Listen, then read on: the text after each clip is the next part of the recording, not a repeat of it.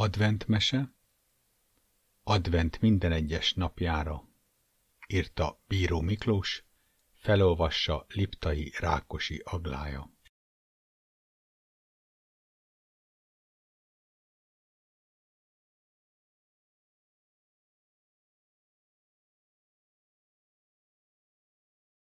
Tizenhetedik fejezet. A harmadik gyertya.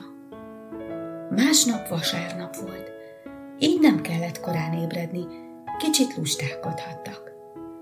A reggeli készülő illata csiklandozta meg az orrukat, és erre ébredtek, nagyot ásítva. Te, Panni, nem furcsa valami? Mi lenne az? ásította leányka. Én ma éjjel nem álmodtam semmit, mondta Peti, de erre Panninak is kipattant a szeméből az álmosság. Jaj, tényleg! Csak nem romlott el a varázslat? Nem lett baja a varázsgömbnek? Pattant ki, és már ott is volt megvizsgálni a gömböt.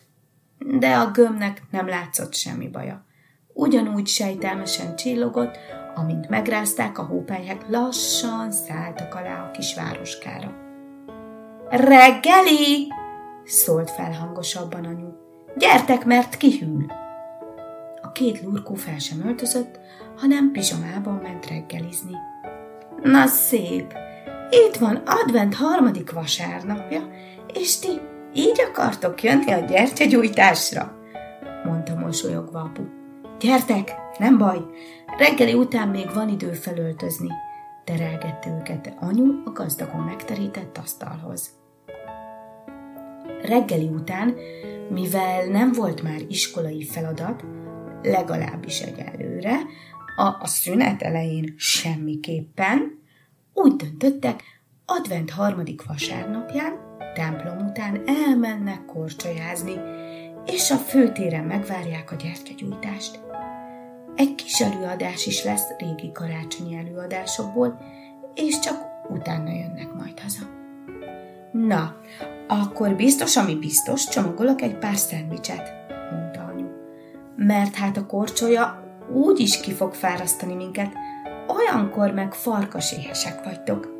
Nem vagyunk ám olyan gazdagok, hogy egy farkaséhes csapatot a vásárban vendégeljünk meg. Én meg addig csinálok a termoszokba egy kis forró mézes teát, mondta apu. Ti meg jobb lesz, ha gyorsan felöltöztök jó meleg ruhába. A nadrág alá vegyetek meleg alsót is, meg ne fázzatok, kiáltott a két gyerkőc után anyu, akik már ekkor félrúton voltak a szobájuk felé. A templomban persze már olyan izgatottak voltak, hogy alig figyeltek a karácsonyi dal tanulására. Szegény hittantanár néni már kezdett volna elkeseredni, de azért a sokadik próbára csak összejött a kis kórus. Már csak egy hét van karácsonyig, és akkor az itteni szokás szerint a templom gyermekei a főtéren és a templomban is eléneklik a dalaikat. Ezért izgult a tanárnéni, és ez érthető is. Azt szerette volna, ha mindenki elámulna, milyen ügyesek. Amikor aztán végül bementek a templom térbe, a gyertyagyújtásra, már rendben találta a dolgot, de azért a lelkükre kötötte, hogy mindenki gyakoroljon. Szünidőben én minden nap itt vagyok. Ha bárkinek segítség kell, itt megtalál. És tudjátok, akinek még dolgoznak a szülei, jöhetnek.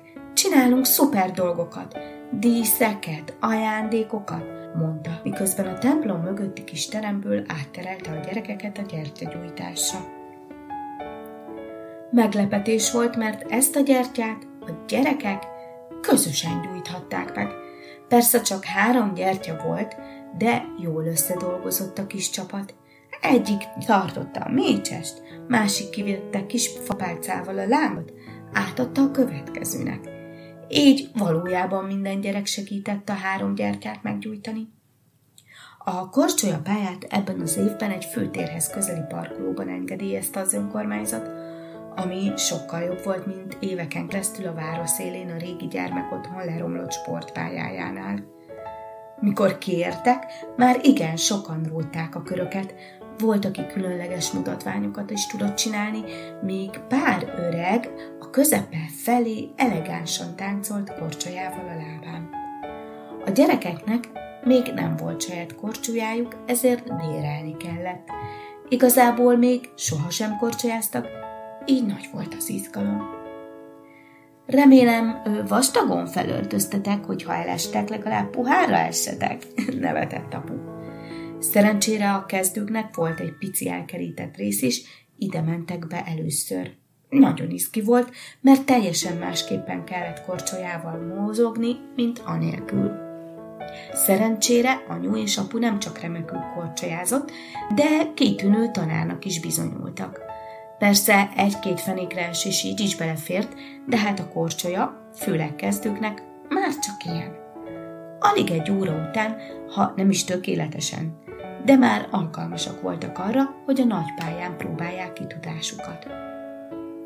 Éppen ideje volt, mert ekkor tűnt fel pár osztálytársuk, és így azért nem volt ciki, hogy életükben először korcsolyáznak. Gyere, Peti, fogjuk egymás kezét, mondta Panni, és ellentmondás nem tűrően már lendült is Peti kezét fogva. Az első pár méter még bizonytalanra sikeredett. Jaj, remélem nem látták a többiek, de igen hamar belejöttek az egészbe. Kis idő múlva már a társaikkal együtt rótták a köröket, kipirosodott arccal, nevetve. Természetesen el is fáradtak, és mire a jégfelújító gép miatt le kellett jönni a pályáról, már követelték a szendvicseket és a teát. Én megmondtam, bontogatta anyu a kosárkába rejtett tennivalót, míg apu már töltötte és a forró teát a termoszokból. Na milyen volt? kérdezte apu. Nagyon finom, mondta még teli szájjal Peti. Nem az, te farkas fiúka, kacagott apu. A korcsolyázás. Nagyon klassz, mondta Panni. Ugye eljövünk máskor is. Szünidő van, és a szünidő alatt a diákigazolványal ingyenes. Csak a korcsolya bérlésért kell fizetni, mondta anyu. Lehet, hogy kellene nekik venni egy korcsolyát? Folytatta apu. Nem gondolnám, jövőre kinövik, és akkor kár volt. Inkább bérlünk, nem olyan drága, mondta anyu. Na, Kamillám, hát mint mindig, ez ilyen dolgokban már megint igazad van, ismert el apu az okosságot. Na gyertek, mindjárt kezdődik a kis ünnepség. A téren már gyülekeztek az emberek. Elsőre polgármester szólalt fel, és ezen a héten azokat a gimnazistákat köszöntötte, akik elnyerték a jó tanulmányaikkal és kiemelkedő közösségi munkájukkal a városi ösztöndíjat. Nem is kis összeget kaptak. Hú, Panni, de jó volna majd ezt nekünk is megnyerni. Jó volna, csak hát az a matek válaszolt Panni kicsit szomorúan, de nem volt idő sokat buslakodni az mert jöttek az előadás részletek. Régi darabokból játszottak el jeleneteket a gimnázium drámatagozatos gyermekei a helyi színház színészeivel. A harmadik kis jelenetnél a két gyereknek elkerekedett az arca. Titi és Mimi kettősét énekelte két fiatal. Látod, Panni? Bökte meg testvérét Peti. Én látom, de látok mást is, fordította el Peti fejét anyu, és apu felé a leány. Anyu fejét apu vállára hajtva dúdolta a dalt, és apu átölelve halkan énekelte bele. Minden ritmust, minden szót úgy énekeltek halkan, mintha mindig is ezt gyakorolták volna. Mikor hazafelé mentek, még akkor is egymásba karolva követték furcsa mosolyjal a két gyermeket. Este ők is meggyújtották a harmadik gyertyát, a testvérek kő papírollóval döntötték el, ki legyen a gyertyagyújtó, és Peti lett a nyertes. Nem baj, az utolsó az enyém, mosolyodott el Panni. Mikor a harmadik láng is fellobbant, anyu elmesélte ennek is a történetét. Ez a gyertya az örömet jelképezi.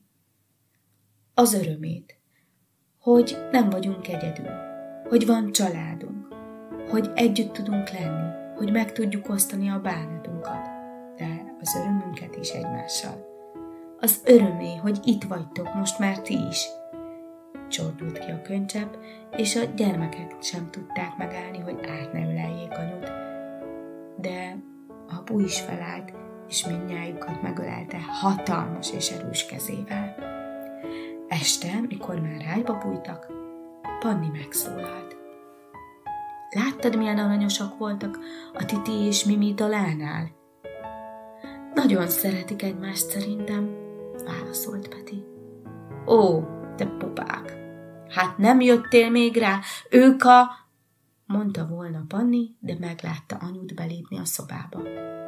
Aznap este egy kis fenyőfa történetét mesélte el. Messze-messze, fent éjszakon, a sűrű fenyőerdő mélyén él a hómanók népe. Takaros, kicsi házikóikban laknak a hatalmas, öreg fenyőfák tövében. Remélem tetszett, várlak titeket holnap is. Addig is iratkozzatok fel, és megköszönöm, ha minél több emberhez eljuttatjátok.